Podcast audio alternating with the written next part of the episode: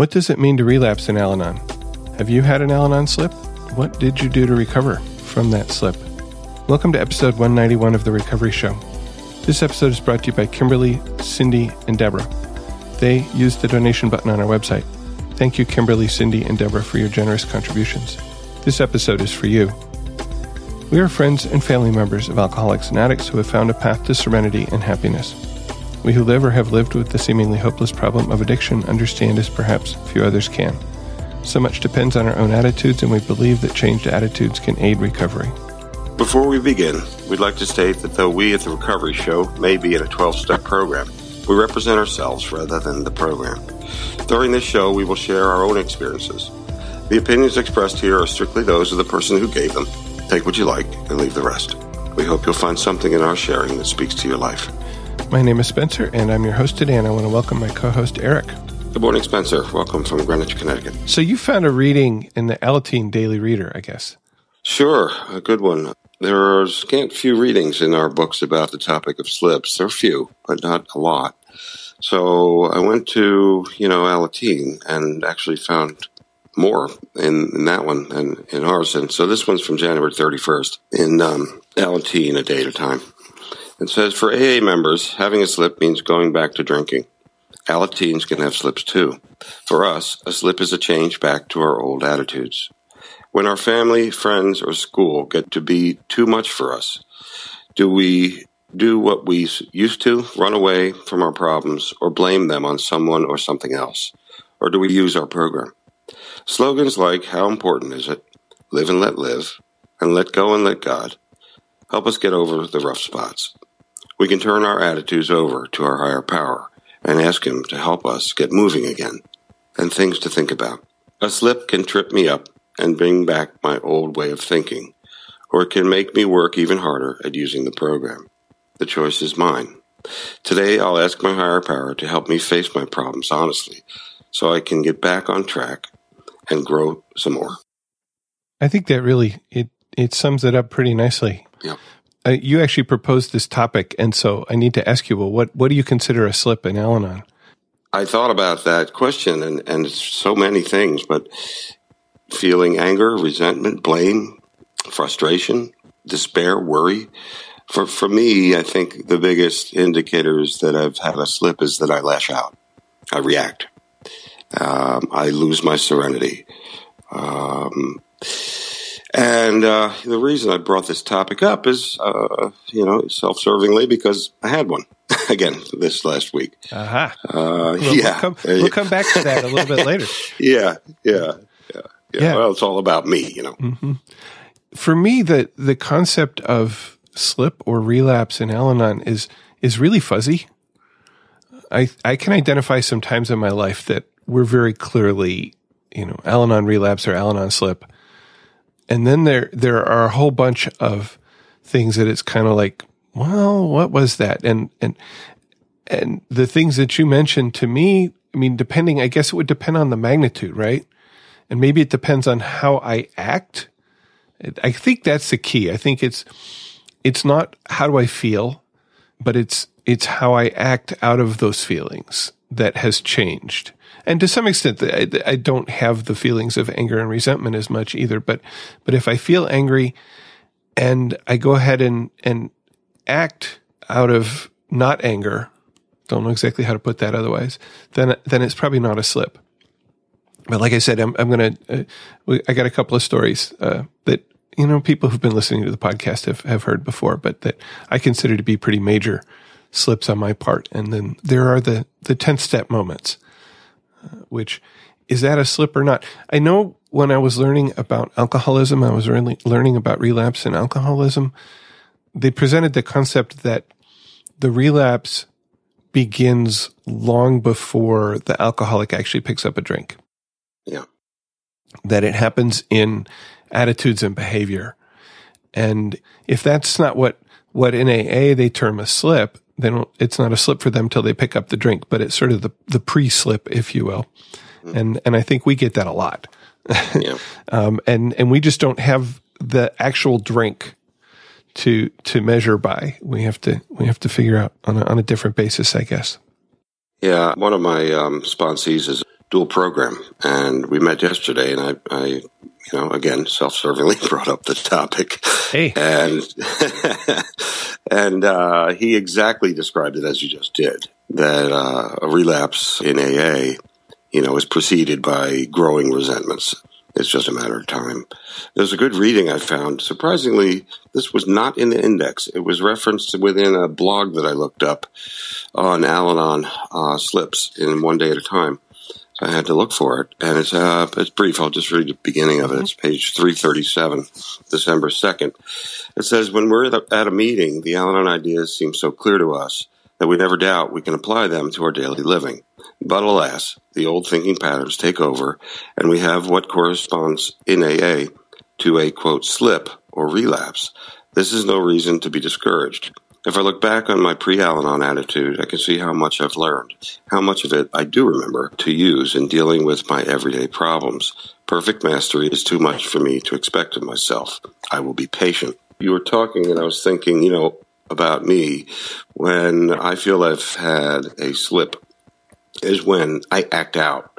Uh, I, I, may feel anger, and anger's fine. Anger's a feeling; it's perfectly acceptable. I think everyone, almost, I don't, I can't imagine anyone has not had a feeling of anger at some point.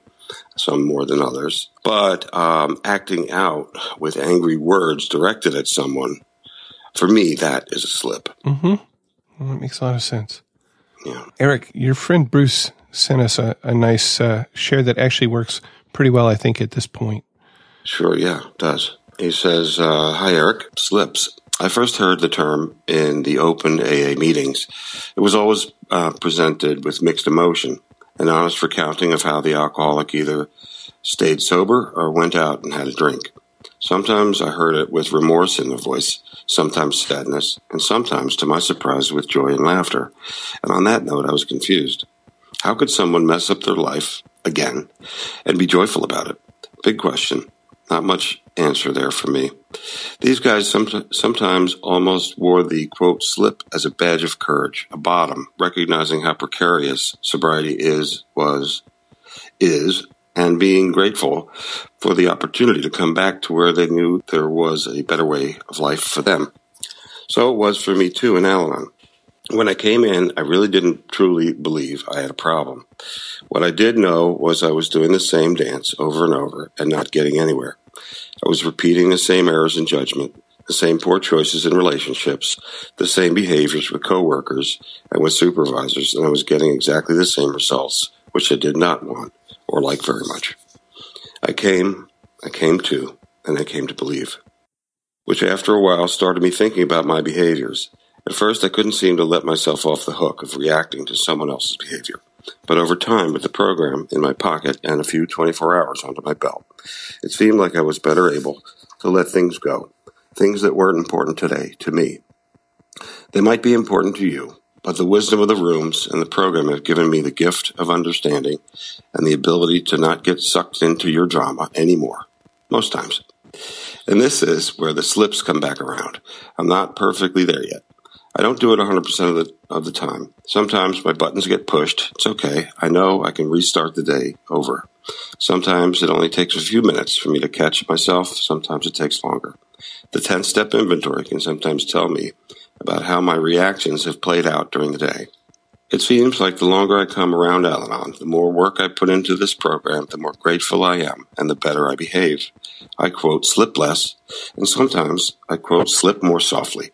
And sometimes it hurts us a lot still, and sometimes it's just a catch of myself to not beat myself up too much. So that's something about slips, and I hope it's helpful. Bruce. And thanks, thanks, Bruce, because when you were talking about sometimes to my surprise with joy and laughter, I thought about the way that I do in meetings, and, and I think I think other people do in meetings too. That when I'm telling on myself, when somebody else is telling on themselves, we often do it with laughter, with the the notion that if we can't laugh at ourselves, you know, who can we laugh at? I mean, we shouldn't be laughing at other people, I suppose, but but it's a it's a laughter of recognition, and as he says, it's a recognition that sometimes relapse is part of the process. sometimes we have to go back out. We have to slip in order to recognize a character defect, a problem that we still have that, that maybe we weren't recognizing before. And it gives us then an opportunity to move forward and to, to deal with that. What's your experience, Eric?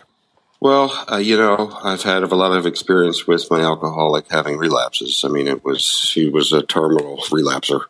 She believed that relapse was part of their program's recovery, and I've come to learn that people in AA that's absolutely false thinking. That's um, setting themselves up for a relapse. A relapse in AA is, you know, you start all over. It doesn't matter if you've had two months or 20 years. You start at day one. You had a drink, you start over counting days at day one for us, it's, it's like you say, and it's a little more subtle. I looked up in uh, the dictionary, as I typically do with the subject, uh, slip. Here's what it says. The verb to slip is accidentally slide or move out of position from someone's grasp. Pass or change to a lower, worse, or different condition. Decline, deteriorate, degenerate, worsen. Mm. A slip as a noun is a false step, a misstep, a slide, a skid uh, a fall to a lower level or standard, a mistake, error, blunder, gaffe, or a woman's loose fitting undergarment. There you go. You're supposed to, you're supposed to laugh there. Oh, sorry. yeah, and we're then, not talking about then, that one. but then I looked up relapse. It's much more specific. It says verb of someone suffering from a disease deteriorate, degenerate, take a turn for the worst, revert, lapse, regress, retrogress, deterioration. And it says Scrabble points nine for relapse. Which dictionary is that? I don't know, but it didn't give me Scrabble points for slip. But you know, I then looked up one thing further, and I went to where I used to go before program, which was not slip; it was free fall. It was absolute free fall. I would go up the steps and have a slip and go all the way down to the bottom. I was stuck in a one, two, three dance. And so I looked up free fall, and it says a decline, especially sudden or rapid decline, as in value or prestige, appears to be endless or bottomless. That is the way I used to slip uh, in the beginning. You know, everything turned to shit again, and I was back at the beginning, and you know, lost all my tools, dropped them in the gutter, and had to start over. It's not until many, many 24 hours later that I can immediately recognize that I've made a mistake, uh, that I was wrong, that I reacted or lashed out, and I can use a 10 step to make amends and quickly move forward. This is a good one. It says free fall as a noun, an extremely rapid and unhindered descent, mm. an uncontrolled decline. And when I was in the beginning, you know, I would just rapidly decline and I'll give you an example of that later when you're asking about a big one versus a little one. Maybe this is the time for me to throw in my first example because I, I did have that that rapid, unhindered decline. This happened. I was maybe nine months, ten months into the program. My wife had been sober for some period of time. I thought it was longer than it was, and I discovered that she had relapsed and I just went over the edge and, mm-hmm. and went into that, that free fall. Yeah. And really just went straight back to, you're going back to that treatment center right now and you're going to fix this thing and then we're going to be good again. And that was step one. And step two was becoming totally obsessed and not thinking clearly.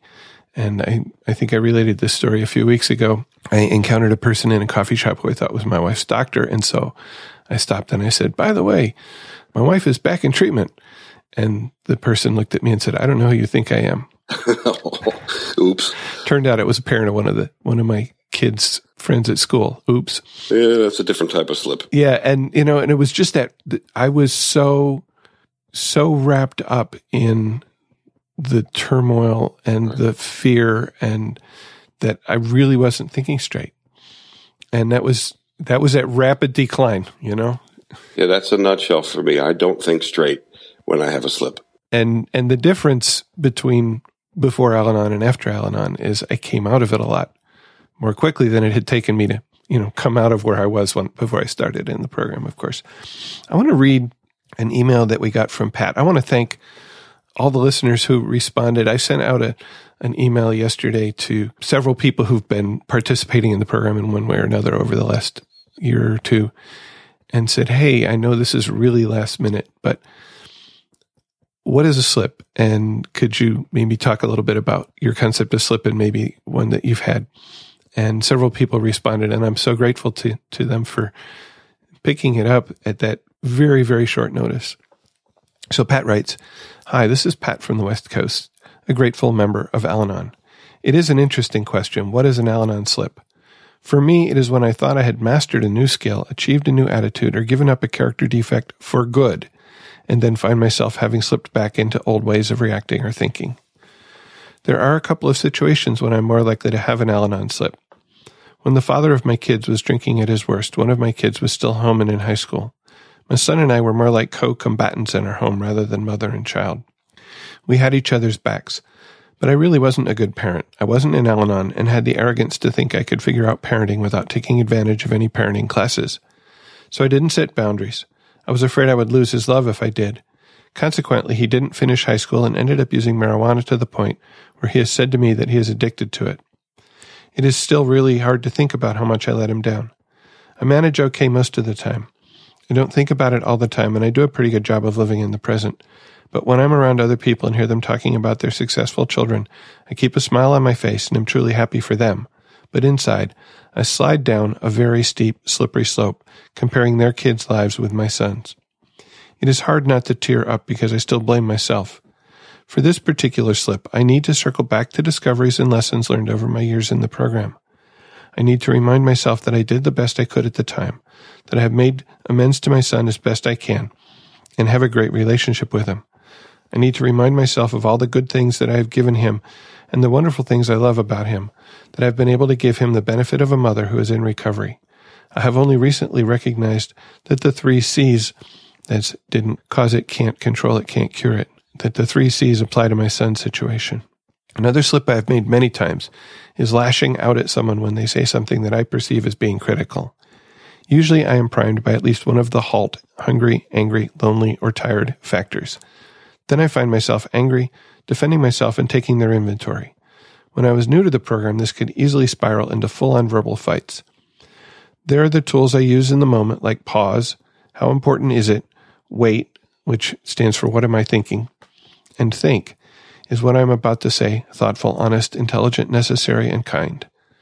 But I think the problem with slips is that they create baggage that drags me down, and I feel bad about myself after the situation has resolved. It's really easy to beat myself up when I feel like I've made a major slip. A lot of the tools help me recover from slips. Depending on the situation, I can use step 10 to quickly identify what part of the situation is mine to own and to make amends if appropriate. That's the first step in giving myself a clean slate to move forward. I need to remember that I am human and my realistic goal is progress, not perfection. I need to be as gentle with myself at this time as I was with my fourth step, allowing myself to make mistakes and learn from them. Sometimes I need to speak with my sponsor or turn my resulting feelings of inadequacy over to my higher power, remembering the unconditional love he has for me. On occasion, I am being too hard on myself, and they are able to help put things in perspective. Miraculously, this conflict avoiding, insecure people pleaser actually sees slips as uncomfortable but beneficial opportunities to learn. As my time in the program has increased, I find that I am able to recognize my slips, use my program tools to right my boat as well as right any wrong I have done to someone else, and move on more quickly, and the slips are fewer and farther apart. Thanks, Spencer, for giving me this opportunity to share. So that's from Pat, and she's got a lot in there. Yeah. What'd you pick up on? A lot of the similar feelings. I mean, I went and looked at because there's so there you know relatively little on this in our daily readers, for instance, and even in how Al-Anon works. But there's a lot discussion on different blog sites, Al-Anon Family Group blog sites. I'd say the over- overwhelming consensus is a slip back to negative thinking.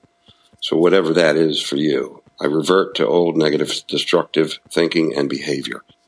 You know, my negative behavior was lashing out was it was acting out in anger and not being able to control my emotions.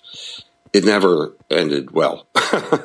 you know, it uh, usually was someone had pushed my buttons to the point where I blew. You know, I exploded and lost lost every shred of serenity I had. Mm-hmm. It used to take me a long time to recover from that, uh, depending on who it was. Uh, usually with my qualifier, making prompt amends. I didn't have that tool at the time. Admitting we were wrong, uh, doing an inventory, making quickly making amends. Step ten. So it would just you know fester for weeks and uh, weeks and everyone felt bad.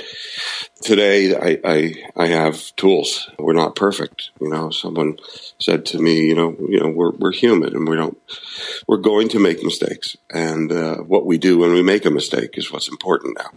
Now that we have programming tools, you said you said something during that share that you wrote that was the slogan or the the saying "wait," which I'd never heard it defined that way. What am I thinking? I've always uh, heard it as "Why am I talking?" yeah, that works too. Yeah, yeah. Uh-huh, uh-huh. which in this case for a slip is the is the appropriate one for me to use. I, I I don't I should not be talking, okay, because I feel myself being frustrated and angry, and if I say something now, it's going to be hurtful. And that's exactly what happened last week with my mm-hmm. daughter. Mm-hmm. So I'm going to talk about two instances. One I've shared before, I think, with you on another pro, uh, podcast, but it absolutely applies here and it was uh, very early on in program, six years, maybe six and a half years ago. Still married, living at you know my home that I'd built for my family, two young daughters, my wife drinking every day, every night. Frustration and resentment were building in me, uh, you know, bubbling and and rising to the surface, to which inevitably was going to explode, and it did.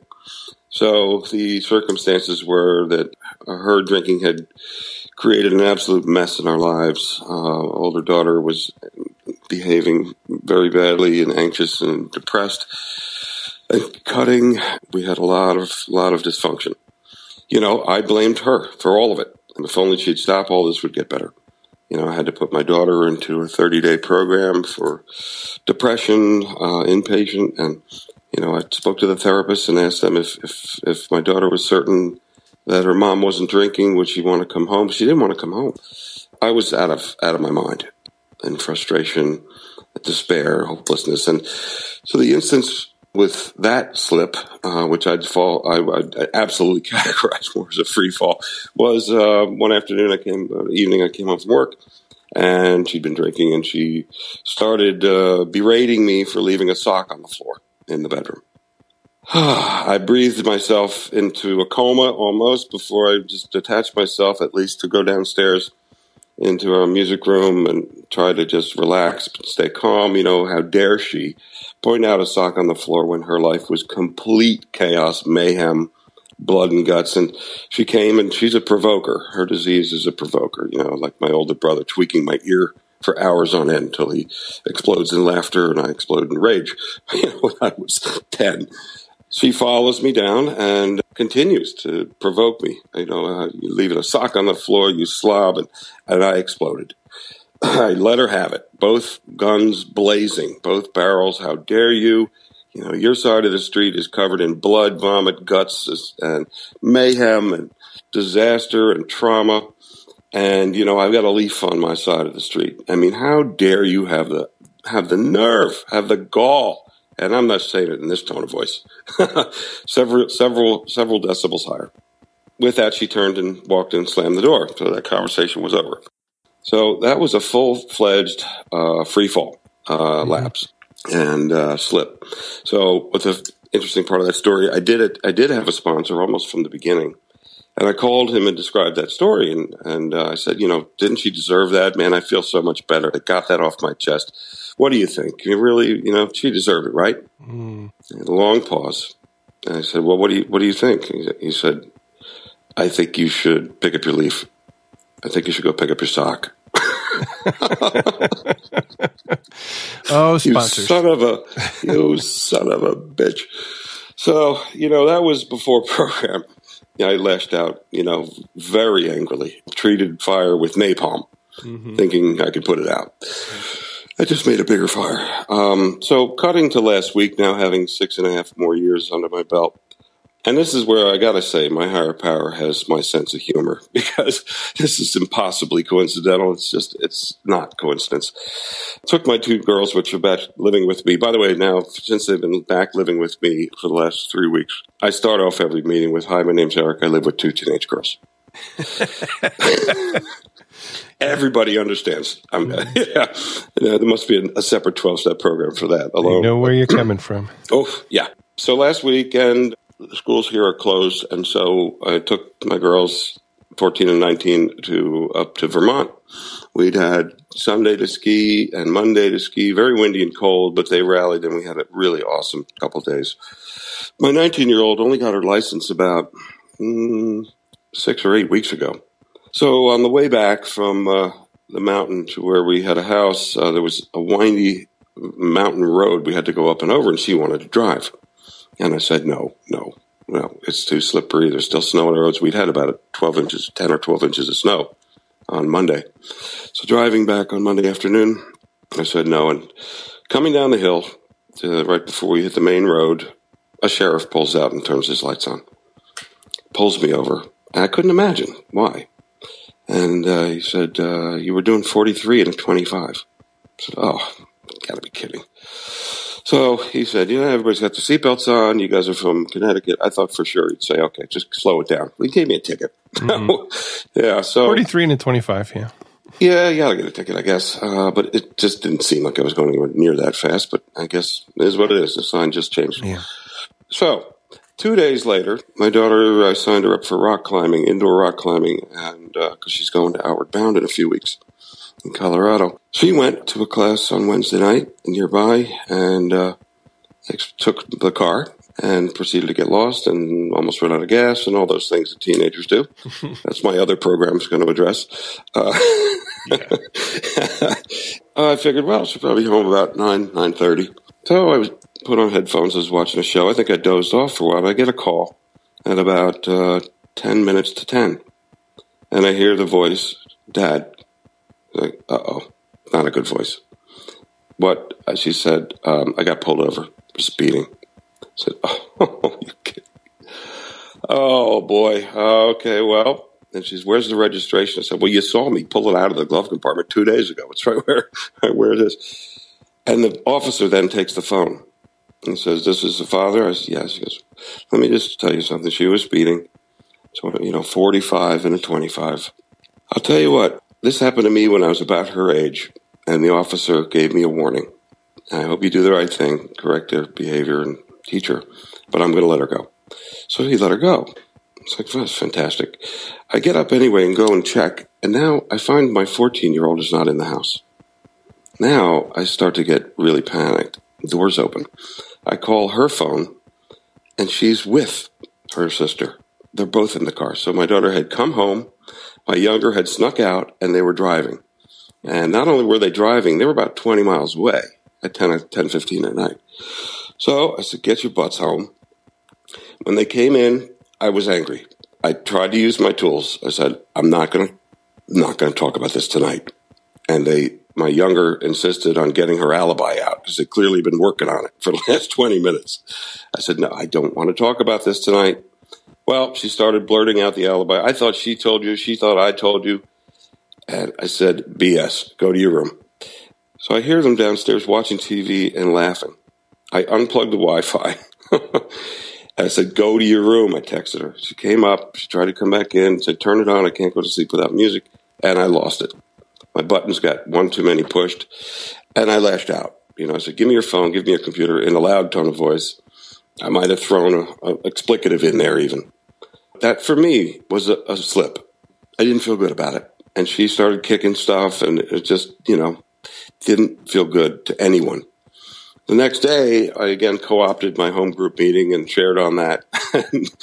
quickly, I went back after that meeting at noon. And one o'clock, I sat, instead of going the other direction, which was punishment, take away privileges, take away phones, I sat down after vetting through my sponsor and used my toolkit to make amends on not only, well, I started by saying, let's, I want to talk about last night.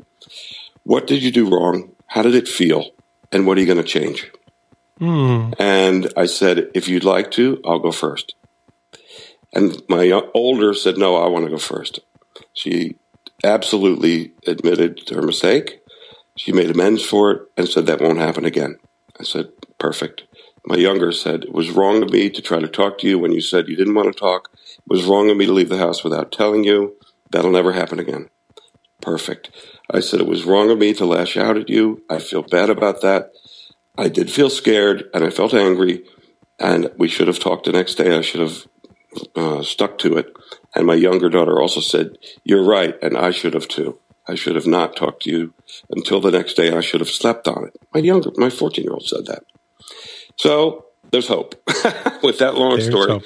yeah, there's hope. Yeah, there you go. Yeah, progress, not perfection. Yeah, and I've heard people put an S on the end of halt. Yeah, uh, hungry, angry, lonely, tired, and and I think scared. Oh. Scared is a good one. scared for me is is a real trigger to lash out in anger, yeah. um, or or something like that. Absolutely. Absolutely. All right, I've got one more email here. This came in from Bonnie, um, and I think I sent that to you to read.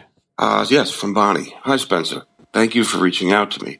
I strongly believe that we in Al Anon recovery suffer similar slips quote, or relapses, as do those recovering from addiction. Relapse is often a part of the alcoholic's journey to lasting, contented sobriety. I believe it is even more certain to be a part of the codependent enabler's journey to lasting freedom from crippling fear and the need to control.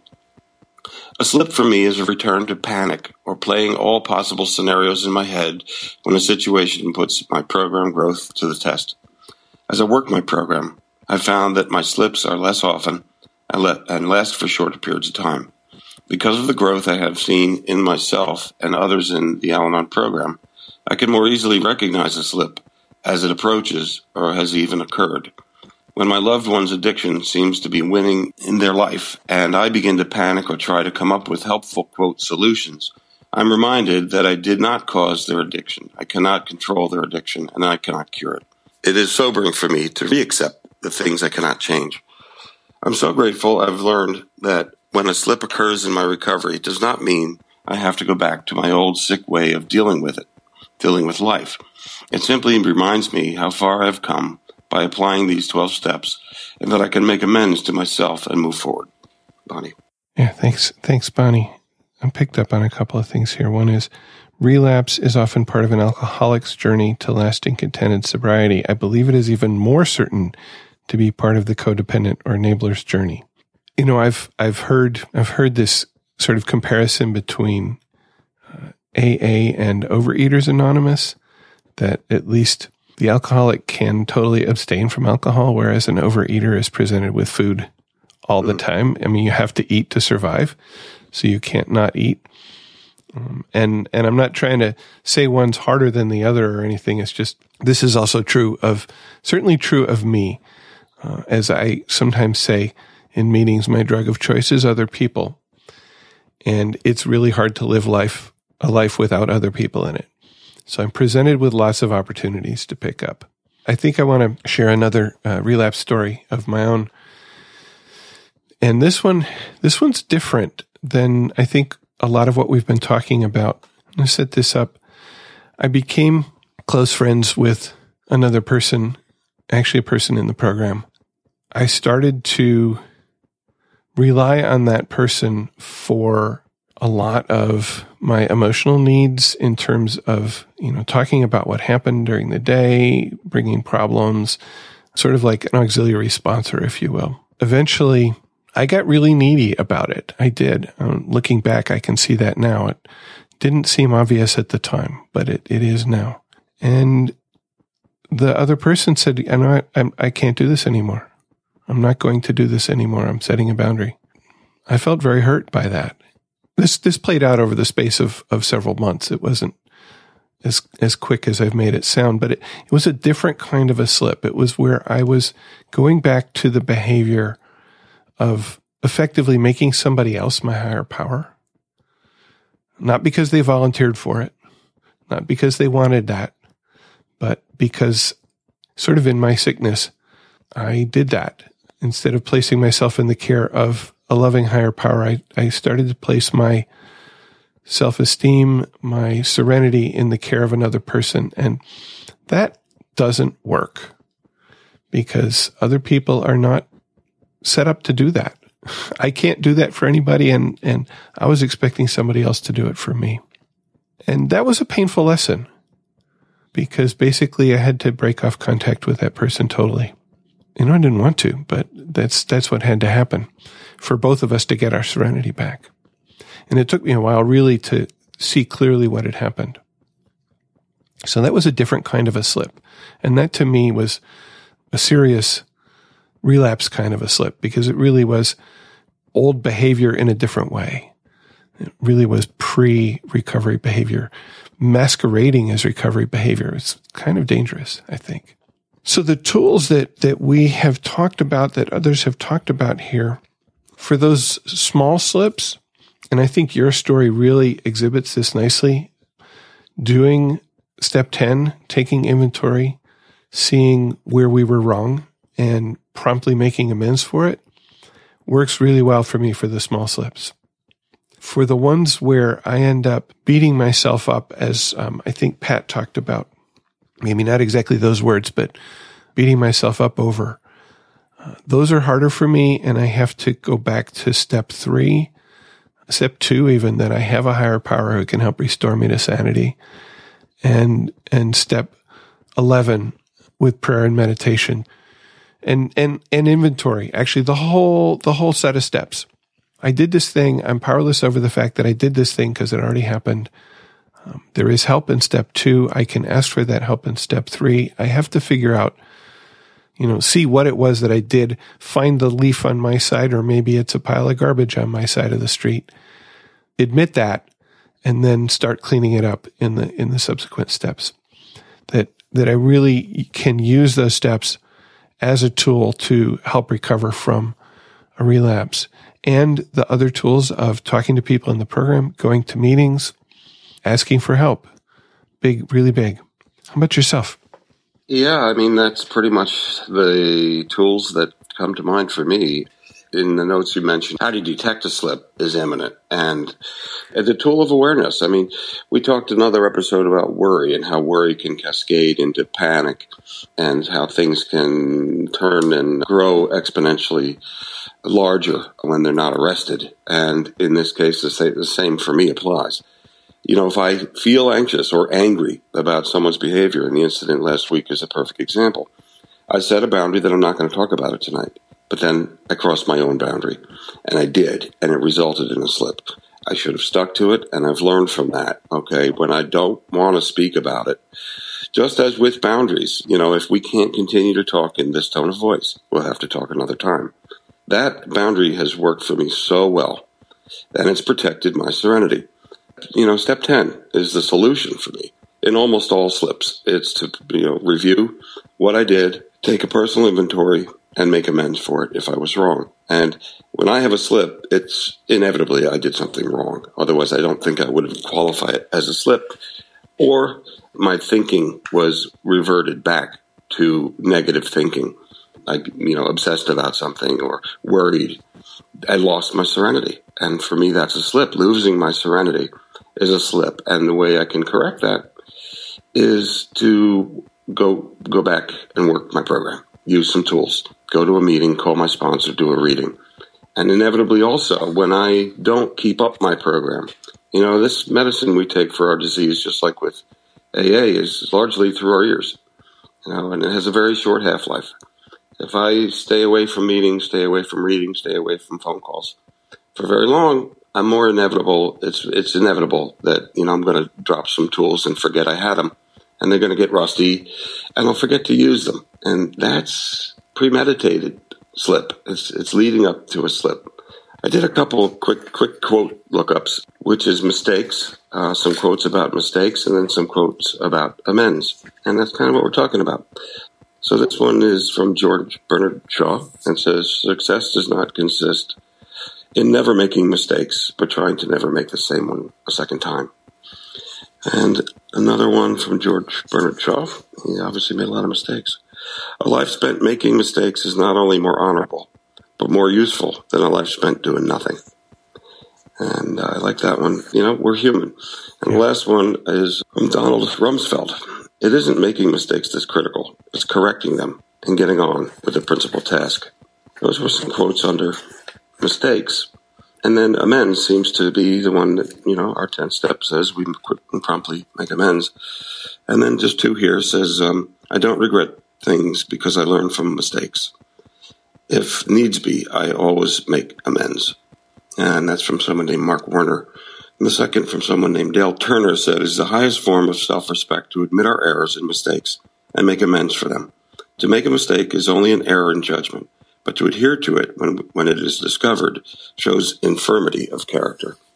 So we have an opportunity with these tools to move on and, you know, not add a slip to an eight step, you know, full blown amends list by quickly making amends for when we were wrong.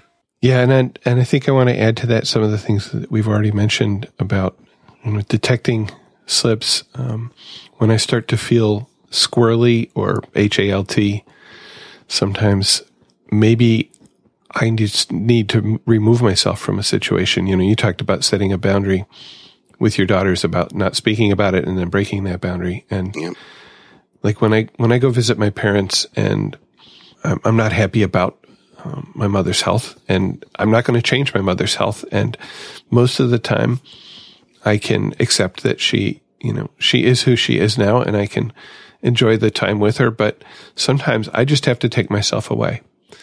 And I can do that in a loving, gentle way now. I can say, you know what, I'm going to go for a walk. Um, I, I need some exercise. Or I can remove myself up to the guest room and, quote, take a nap without saying, I can't take this anymore. I have to, I have to get out of here, which is maybe what I'm feeling inside.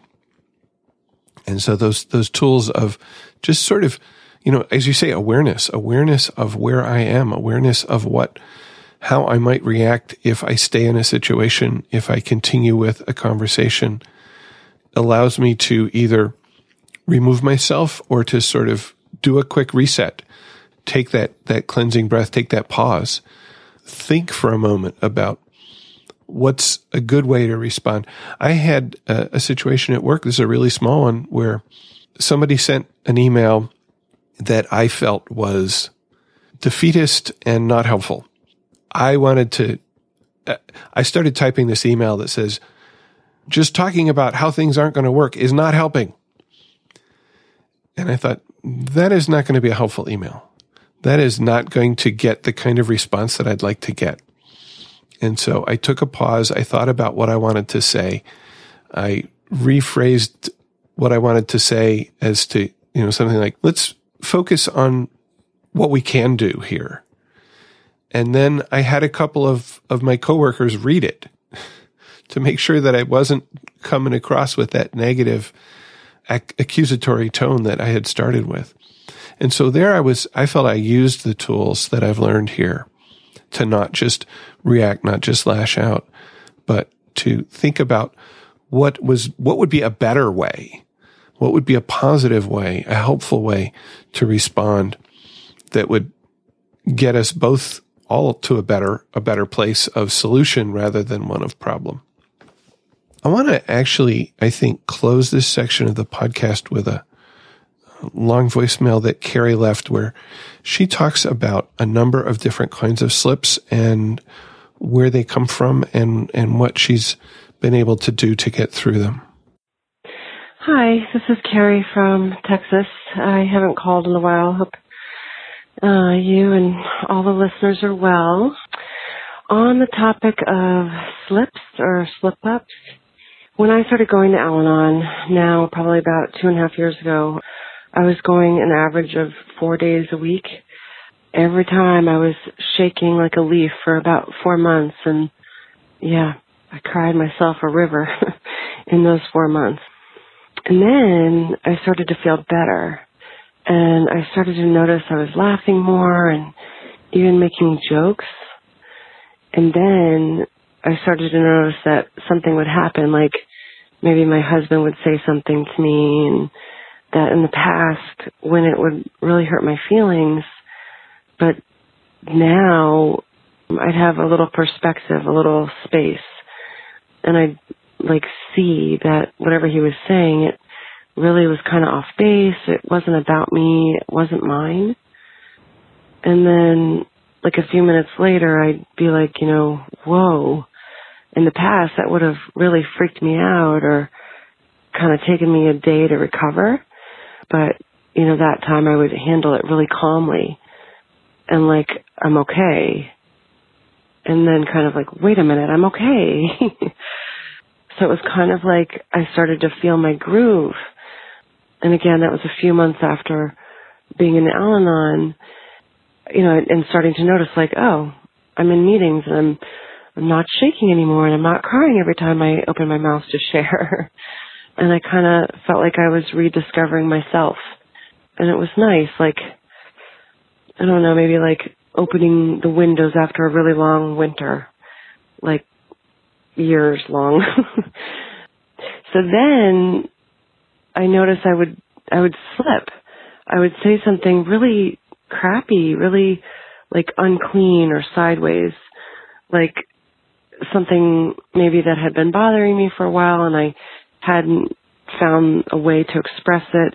And then I would just say something, like muttering something as I was walking out of the room.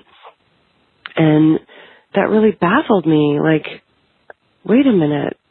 I thought I was, you know, kind of like looking behind me, like, wait a minute, I was just doing better.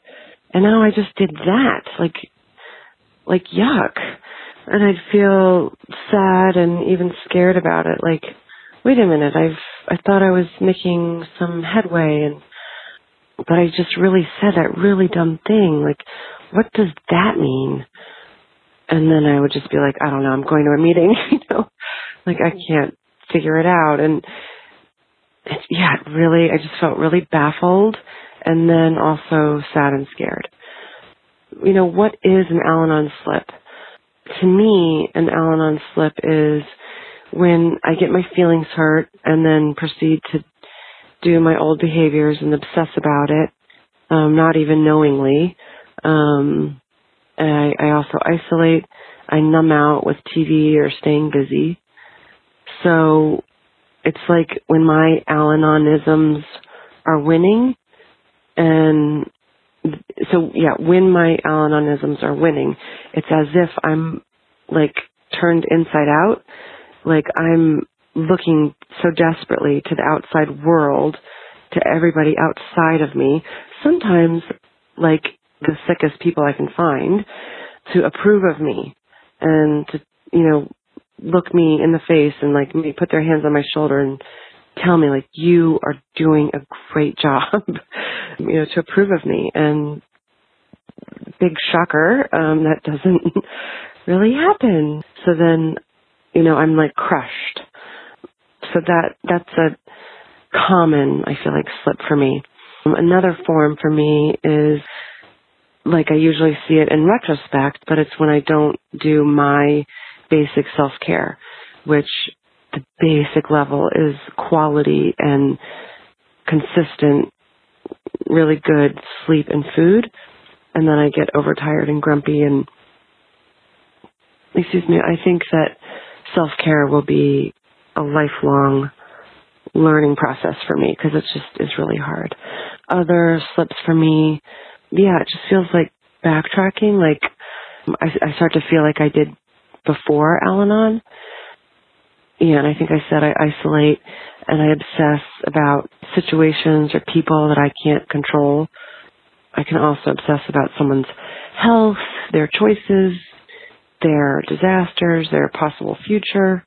So another one too is when I uh, blame others for my own discontent and you know see myself without any control in a situation. So victimization uh, slip for me, you know, could be returning to enabling.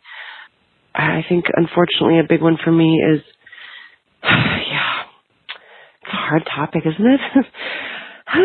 um, is allowing other people's moods to alter, to mess with my serenity. That is a big one. Trying to control outcomes or behaviors in others and and uh, thinking that I know best and then kind of back to what I was saying before about how slip ups were really baffling to me and even scaring me.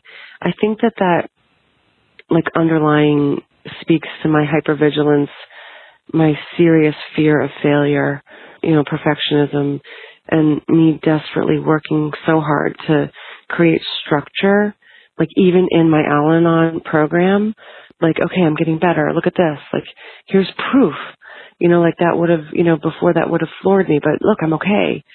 So then here comes a slip and my little Al Anon little structure that I've created, you know, wavers and it really, it really made me uncomfortable the first few times it was happening. You know, I've had a lot of um, slip ups. Yeah, it can feel daily for sure. Um, it can be little, you know, again, like lack of self care, um, and then it can go to me, you know, offering my opinion or even worse, offering my help when it's not, you know, requested or wanted. Um, and that can be messy. And some, you know, some days it just feels like all I have to do is like, you know, pick up the phone or go outside for an opportunity for a slip up. You know, how has my program helped me to recover um, and to to learn from my slips? I would say Al-Anon, you know, I've, I've heard in there enough times to know that slip up, slip ups do happen and that we all do it. I remember, um, the first time I heard someone say kind of laughingly, when we leave our program at the door, you know, of our home, or who knows, your office as well, I guess, you know. Yeah, when I first heard that in a meeting, I remember it was one of those moments where I felt so exposed, like how does that stranger sitting across the room know that I do that? and so yeah, I, it happens. And and to me that means the way that I interpret that is that our family, our friends, our loved ones are our greatest gurus. You know, they're our mirrors, our teachers. You know, and I often say that my husband gives me the opportunity to practice all of my tools. Honestly, I love him for that. That's a big job for him, you know, even though he may not know that he has that job. For me, slips are supposed to happen. We slip, we fall, we get back up, we try again. You know, that's what I teach my children, that the only failure really is not trying. And if you put yourself out there and it doesn't work out the way you hoped it would, it's fine, you know, no big deal. It's just, you know, then applying that to myself. we we hear it a lot in the program. Progress, not perfection. That really has come to mean something different than when I first heard it. Like when I first heard it, I'm like, yep, that sounds really good. And now I really get it. Like it's almost like that's like an instruction for me, almost like like talking directly to me, you know, like like listen up. You know, this is about progress. It is not about perfection. Nobody here is going for that, you know, wants that. Like, you know, it's that's not the goal. So don't even do it. Which sounds a little harsh. Yeah, that's just how it, how it means how I interpret it now. And you know, slip ups are the best way um, for me to get into the practice of being gentle with myself you know, what would I say to a friend? So for me, in my progress in Al-Anon, um, what I've really come to learn about slips or slip ups are that they're a part of the whole picture. That we we are human. We're designed to slip up. And that this program is designed to support that, to support us slipping up. That's why there are meetings, literature, and, you know, now with, you know, the wonderful technology that our generation has, you know, um, we have podcasts like this one. and the tools and the support are there for us. And we just have to choose, you know, daily, hourly, every minute, some days, you know, to put ourselves out there, to fall, um, and to feel the hurt and to get back up and get back to a meeting. I've learned that for me personally, when I'm connected to myself, that's when I do best. And Al Anon, you know, this program has taught me ways of doing that in such a gentle and sweet way. And for me, I have a much better chance of staying course on my day, you know, so that maybe my slips aren't so big. If I start my day with meditating, which to me, meditation for me is, I define that as just time for me to connect with myself and my higher power. And I have this little uh, seven minute guided meditation I listen to. Some days I also read from Hope for Today or Courage to Change before I get out of bed, you know, before my feet even hit the ground. You know, and that only takes a few minutes, but it's amazing how much it can really, really, really change the course of my day. And I've learned that as messy as slip ups can be, I really am picking myself back up faster than my pre Al Anon days. And I was thinking it's like maybe slip ups are kind of like the bumpers if you've ever been, you know, driving those go karts. It's like I slip or I, I bump up on the side and it's like, oops, okay, here I am. You know, let me stay conscious, connect to myself, focused on where I'm going. I really like it. It feels like the program has supported me through my like new relationship, my new consciousness around slip ups. Because it's like in the beginning, I was like, you know, like a little kid, like, what is that scary thing? Why did I slip up again? Wait a minute, I thought everything was okay, you know, and it's like the program is kind of like my higher power, just there, patient, like it's okay, just, you know, keep going back to meetings, just keep reading, you know, and, and now I I have a neutral response to slip ups. It's like, like, yeah, I did it again. Yep. There I did it again. Just like everybody does. And it's okay. I see what I can do differently next time. And, you know, it's a reminder and it's okay. So yeah, I'm really, really grateful. I'm so grateful for this episode. There's a reading from Hope for Today on page 51. It's February 20th. And here it is. It slips with a question mark. I experience them most when I'm caught off guard by someone with whom I have a complicated history, such as my dad. For example, no matter what adult thoughts or feelings I'm having beforehand, I almost always revert to acting like a little girl when my dad and I interact. These are peculiar encounters, as if the person I was many years ago suddenly inhabits my mind and body. It takes me several hours, sometimes days, to come back to my adult self. Inevitably, when I recall my behavior, I feel as if I've lost my program. Thanks to Al Anon, particularly Progress Not Perfection and Easy Does It, I'm getting much better at accepting my slips. I strive to give myself credit for how far I've come and to learn something from my mistakes. I remind myself that I have all the time I need to improve. Recovery is not a contest. I once shared at a meeting how I felt when I discovered my husband was having an affair. I told how I had been in so much pain that I wanted only to die and cried for hours, even days at a time. A fairly new member told me after the meeting that she couldn't imagine I had ever been in such a spot. Since she had known me, I always sounded so happy and serene. I thought about her words for a moment and I realized that she was right.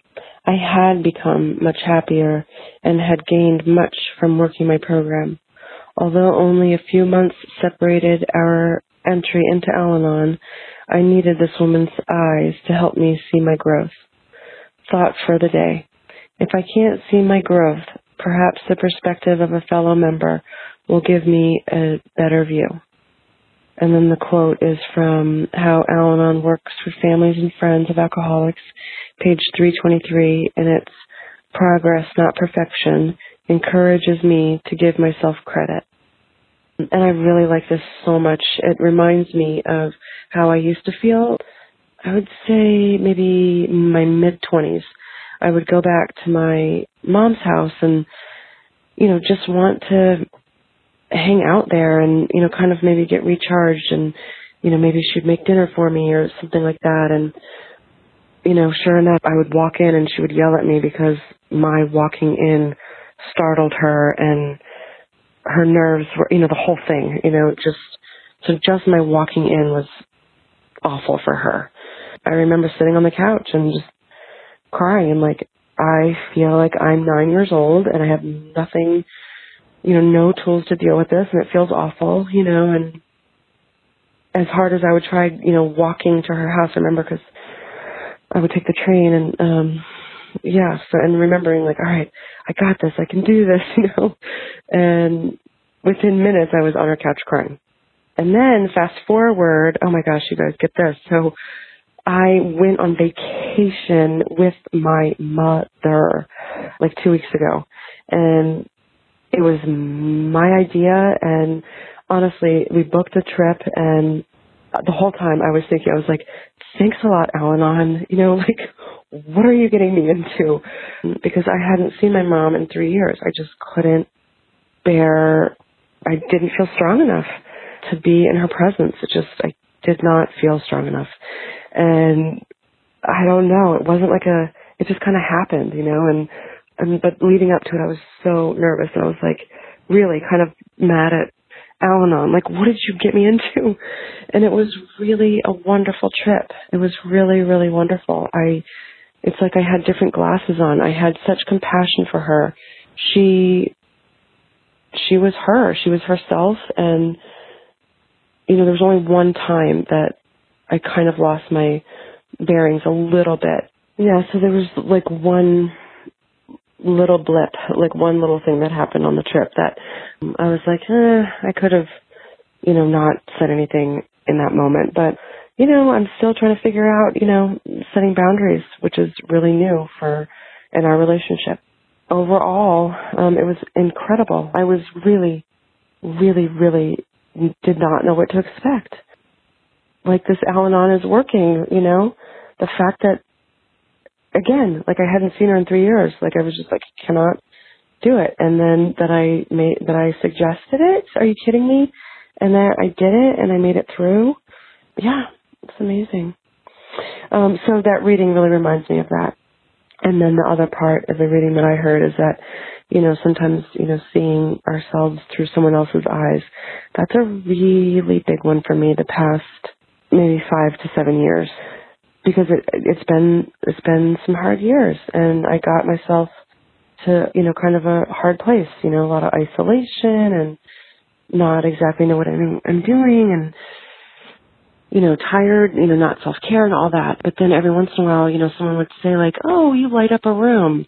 It's like what I feel like I'm like a green troll like what are you talking about you know like like I live under the bridge or something, you know, like I don't feel that. And so I really kind of had to or chose to lean into that a little bit like okay, wait a minute. Maybe maybe this person that I really care about, you know, maybe I need to believe them a little more than, you know, myself right now. Because I really do. I have experience that, you know, my higher power speaks through people again, I'm really grateful for the topic so much. And I look forward to listening to um, it in completion. Thank you, Spencer, and thank you, everybody who contributes and um, everybody who listens. Really, this year for me is about connection and community. And we live in a funny world where we connect through a podcast. uh, it's new to me. I'm old.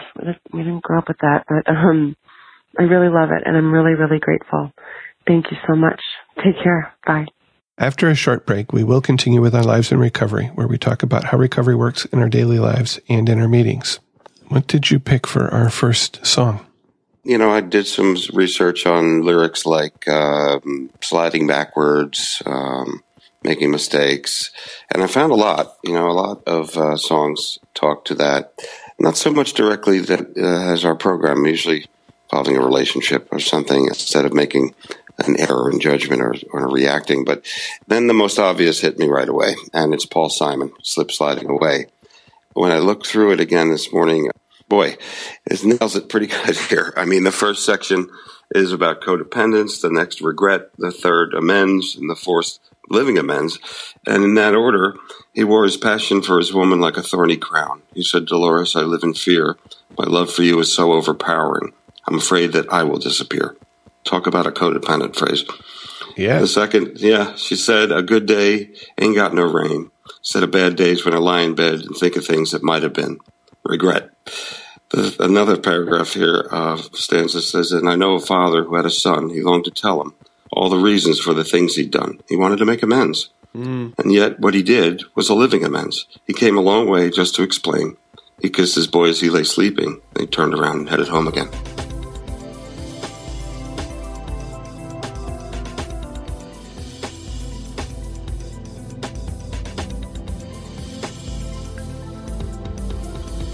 In this section of the podcast, we talk about our lives in recovery, what's happening in our meetings and in our lives this week. How about you, Eric? I did a Saturday morning meeting a week ago. That was a good meeting. I don't recall the topic. I don't have my little book where I take notes. Then we went up to Vermont to do some skiing with my daughters. It was a great break.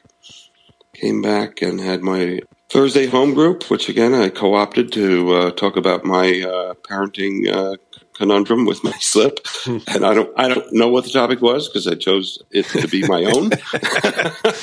but everyone understood completely and uh, was very supportive in my approach, and got some very nice compliments. Like, you know, your children are so lucky to have a father like you. Felt really good to hear that. You know, because I was unsure about which way to go here. The old Eric, uh, the old parent without tools would have punished and and taken away privileges. And I know that that doesn't work. It has never worked. You know, I have a, a website that sends me emails about empowering parents, and they generally and uniformly agree that punishment does not effectively change the behavior. So I chose a different route, and it seemed to turn out very well. I did adjust some of the boundaries of uh, of use of the car after certain hours of the evening. You know, told my daughters I loved them, and we hugged each other after that talk. I mean, what a difference! You know, really, the really. way it used to be. What a difference! Everybody, you know, went about their day and and grew somehow from that experience. Saturday was a, a huge anniversary meeting up in Westport, Connecticut group that's been around for 37 years. It must have been 90 people. They have raffles, and I put in five bucks and got three tickets, and actually won a little bracelet for my daughter. so um, that was a really great three speakers, an Alateen, an AA speaker, and an Al-Anon. Two and a half hour anniversary meeting. Wow. Yeah, and then uh, met with a sponsee yesterday afternoon, who again vetted my topic of slips through from his perspective, which I shared about, mm-hmm. and uh, then uh, Went to my men's group, which turned out to only be he and he and I, but we just talked further. And now I'm here with you, and I'm headed from here to my 12 and 12 meeting yeah. this morning. Yeah. You know, and I don't know if they've had any formal program time, but it's amazing the way that that they use those tools, even if they had never, you know, sort of really been introduced to them formally. Yeah, the family situation is bound to improve as we apply these Al-Anon ideas, and you, you, know, practicing them in all my affairs, whether it's with a qualifier, an alcoholic addict, or not. Yep. they just work better than the old ways that I used to cope with strenuous situations. All right. Well, my week, my week has been uh, very busy at work and using using the tools sort of continuously just to to keep my sanity. I had two days in a row where I had, in the middle of the day, I had about six hours straight of meetings. One day it went through lunch. The other day I actually got a short break where I could, I could go and, and eat some lunch and, and decompress a little bit. And it just requires me keeping my serenity up front and keeping my mouth shut. Why am I talking?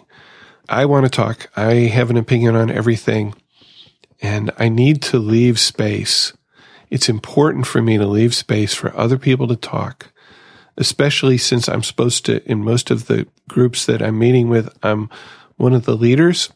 I want to lead from behind almost. You know what, you know what that means? Like not like pushing people, mm. but, but being there to be the support, but not to be the dictator. Yeah, attract rather than promote. Attraction rather than promotion. We've talked about that. Yeah. Mm-hmm. And sometimes this is really, really hard for me. Yeah. And there are some people that push my buttons like, like crazy at work. And I am conscious of that. And I work really hard not to react to the button. I try to listen to what it is they're actually saying and not to the emotion that I get when they say it. And it's not always easy. I'm, I'm getting better at it. That's all I'm going to say. I'm getting better at it. um, meetings this week. I'm trying to remember. Sunday night was a good meeting, and I really don't. I think we went off whatever the courage to change reading was. There was there was good stuff there, but like like you say, just I don't remember the topic. Mm. And yesterday, my Saturday morning meeting was uh, tradition two at the the table I'm at. We we looking at one tradition a month, and tradition two is about how the only authority is uh, loving God as expressed in our group conscience. I again connected it. I connect a lot of things to work these days. I'm spending a lot of time there. I'm having a lot of somewhat um, what's the word I want here? Just difficult interactions with people and, and using my program tools as I, I expressed and, and understanding that pulling from the reading that my way is not necessarily the right way, that I have to leave space for everybody else to express their understanding and that sometimes they're right and I'm wrong, or sometimes their way, their idea maybe is better than my idea. What a concept. And that's, that was, it was a really good, it was a really good meeting. Um, also. So I'm glad for that. I'm planning to go to the, uh, uh, so the, the local I don't know, Southeast Michigan or something, AA does an annual convention called March Roundup. It's in a couple of weeks and, and my wife and I are going to be going to that. It'll be the first time for me at one of these big recovery conventions. So I'm looking forward to that.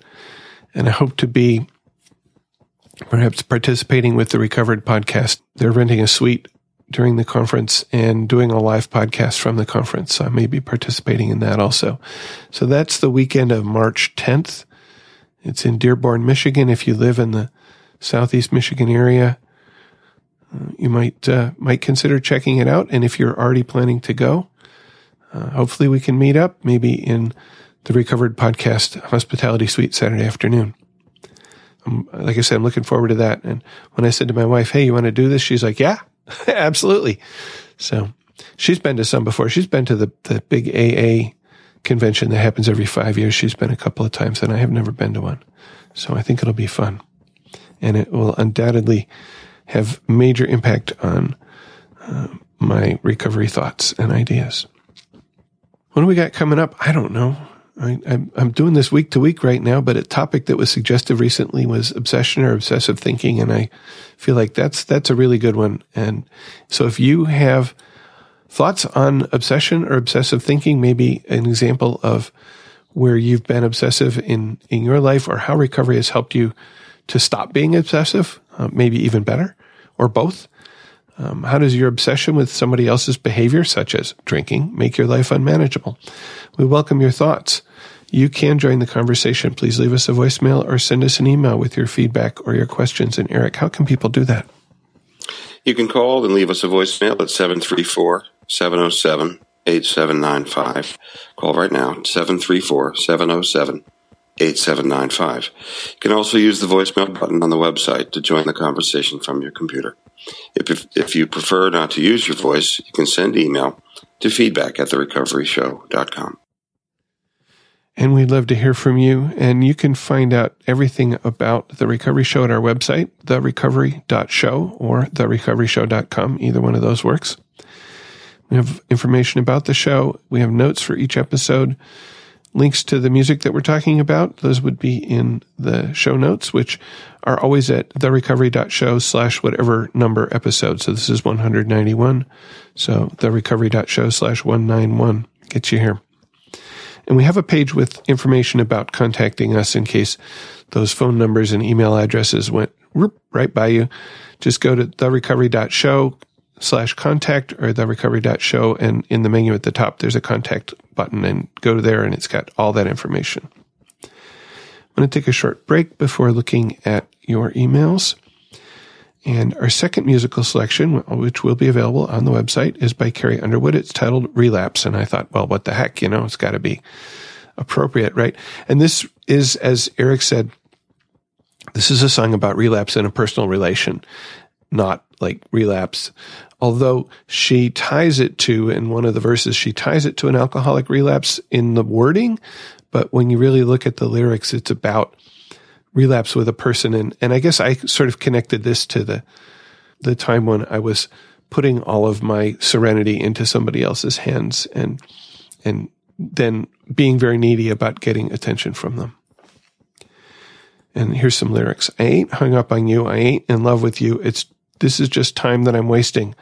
One or two little sips. I'm all right. I can quit. You're just someone that I'm tasting. I don't have to have you. I don't need to need you. Just a high that I'm chasing. Don't think I'm coming back. It's just a relapse.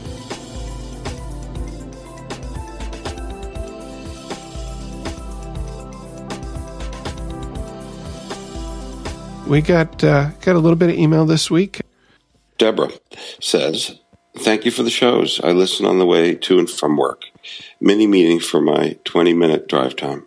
So Deborah was one of our supporters this, this week. And, and thank you, Deborah, for your support as well. Um, I'm glad you, you get 20 minutes each way. That, that works out pretty well. A listener asked, Thank you so much for your podcast. Can you please send me a link for the Al Anon book you read from and reference frequently? And I did send a detailed email in response. I think, I, I imagine that the, the book that the listener was asking about is probably The Courage to Change Daily Reader because that's the one we read from most often. Um, but there, there is a large amount of Al Anon literature.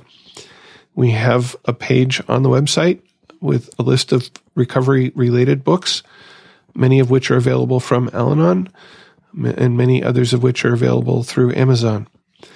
And there are links there uh, where you can buy The Courage to Change, Daily Reader, or How Al Anon Works, which is the basic book about Al Anon, or lots of other Al Anon literature directly from uh, the Al Anon organization. You can also find these these books if you if you go to a meeting. Most meetings will have literature available for purchase. You want to read Kim's email? Kim writes, Hello, I'm very new to Al Anon, two weeks. Don't know why it took me so long to finally decide to go. It was almost two years ago that I was encouraged by a friend, and I'm glad I've looked into it. My sanity needed to be preserved, and I'm finding that while the meetings are supplemental to me, the readings and listening to this podcast have been the quote meat and potatoes. Again, speaking for myself. I listen using the Castbox app on my phone. I intend to listen to every single episode. Right off the bat, I hear you always asking for topics to discuss. I am in a situation in which I have this renewed hope that I can remain in my marriage after all by applying the principles learned in Al Anon while my teenage children felt pending relief that we were headed for divorce. It's almost like they are disappointed or threatened that I'm choosing not to give up on my alcoholic husband. I, I don't blame them for feeling this way. If you have any shows with a topic that would help with this situation, can you point me in the right direction? Much appreciated. Thank you for doing this podcast. Sincerely, Kim.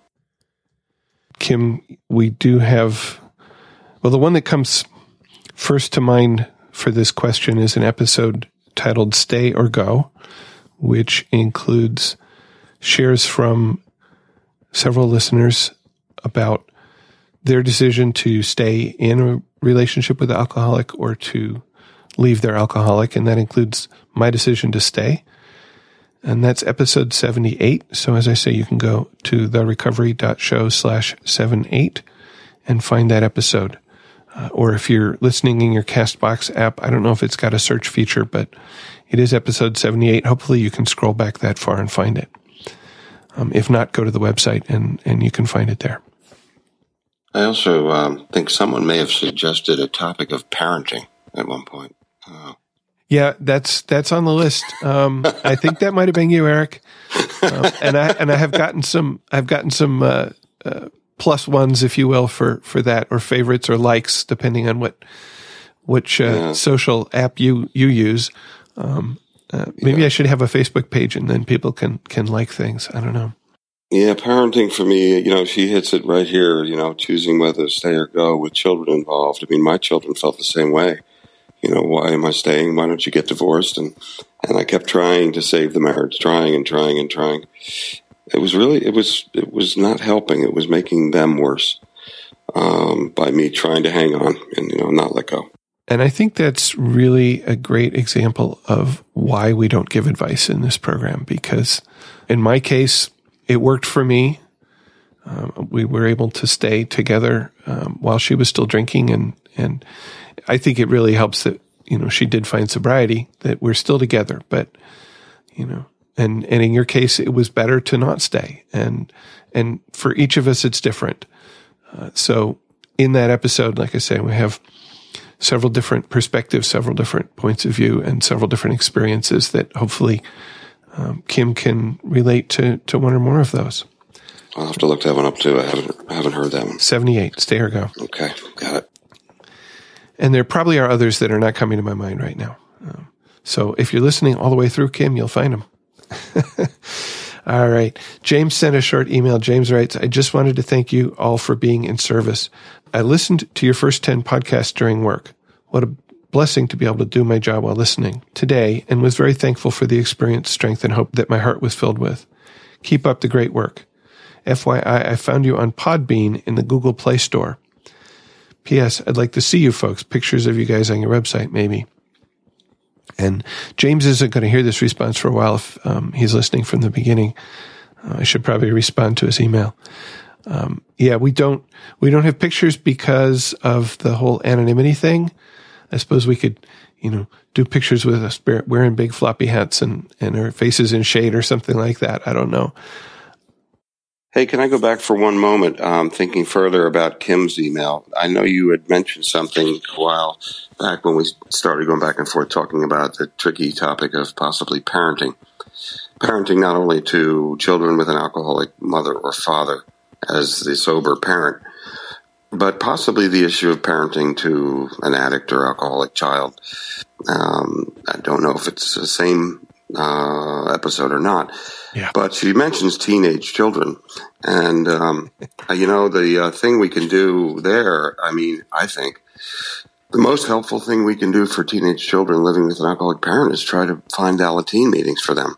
And I think at mm-hmm. one point you discussed possibility of having a an episode with Alateen sponsors, uh, which would be incredibly helpful. Yeah. I think. Yeah, and and I'm in my my normal. I want to do that thing, and I haven't gotten off the uh, mm-hmm. got gotten off the the mark yet with it. I'm carrying around in my wallet email addresses for a couple of people that I want to contact to be on the show, and one of these days I'll actually send that email. I have a few uh, great Alateen sponsors uh, in this area as well. We have a pretty strong Alateen group down here that would probably. You know, I tried to convince my kids to go to Alateen. I actually forced them to go to Alateen, and then I bribed them to go to Alateen. I did the same. And so these, my kids were what, 12, I think, at this point, and I was offering them $5 a meeting to go to Alateen, and they went to like two meetings.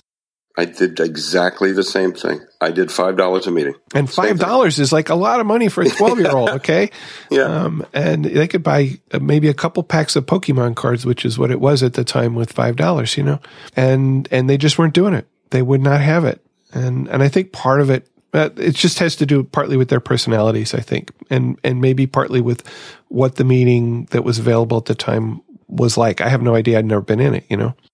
Yeah, that's I think why having an Alateen sponsor podcast might help us all in trying to find the right way to approach a child about you know getting some help. Yeah, I do want to do that, and and and I'm thinking about the parenting, and I think we did a parents roundtable way back in the beginning, and I don't remember what number it was, but it's it's it's way back. I don't know, like eleven or twelve or something like that, um, where we had I think four parents of teenagers who were in an addiction of some sort, uh, talking about their experience. And some of them, their kids were out, and some of them, the kids were were in recovery.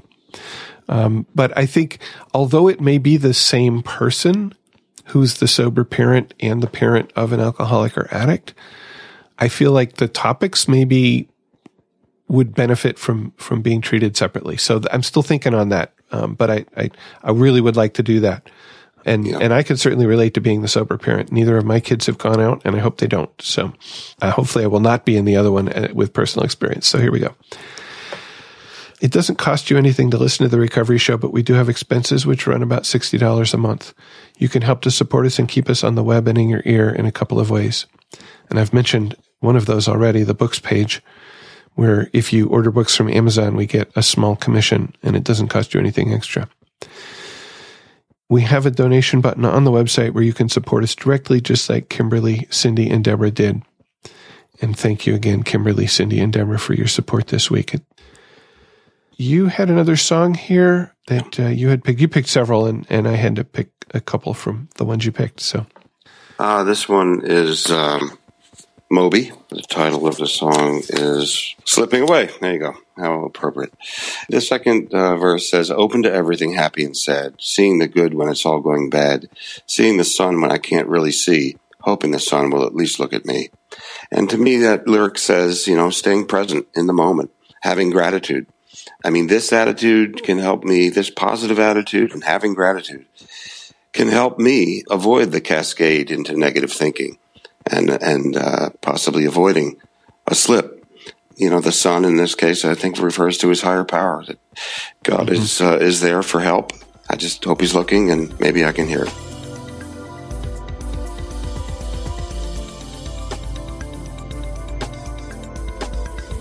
Thank you for listening, and please keep coming back. Whatever your problems, there are those among us who have had them too If we did not talk about a problem you're facing today, feel free to contact us so we can talk about it in a future episode. May understanding, love, and peace growing you one day at a time.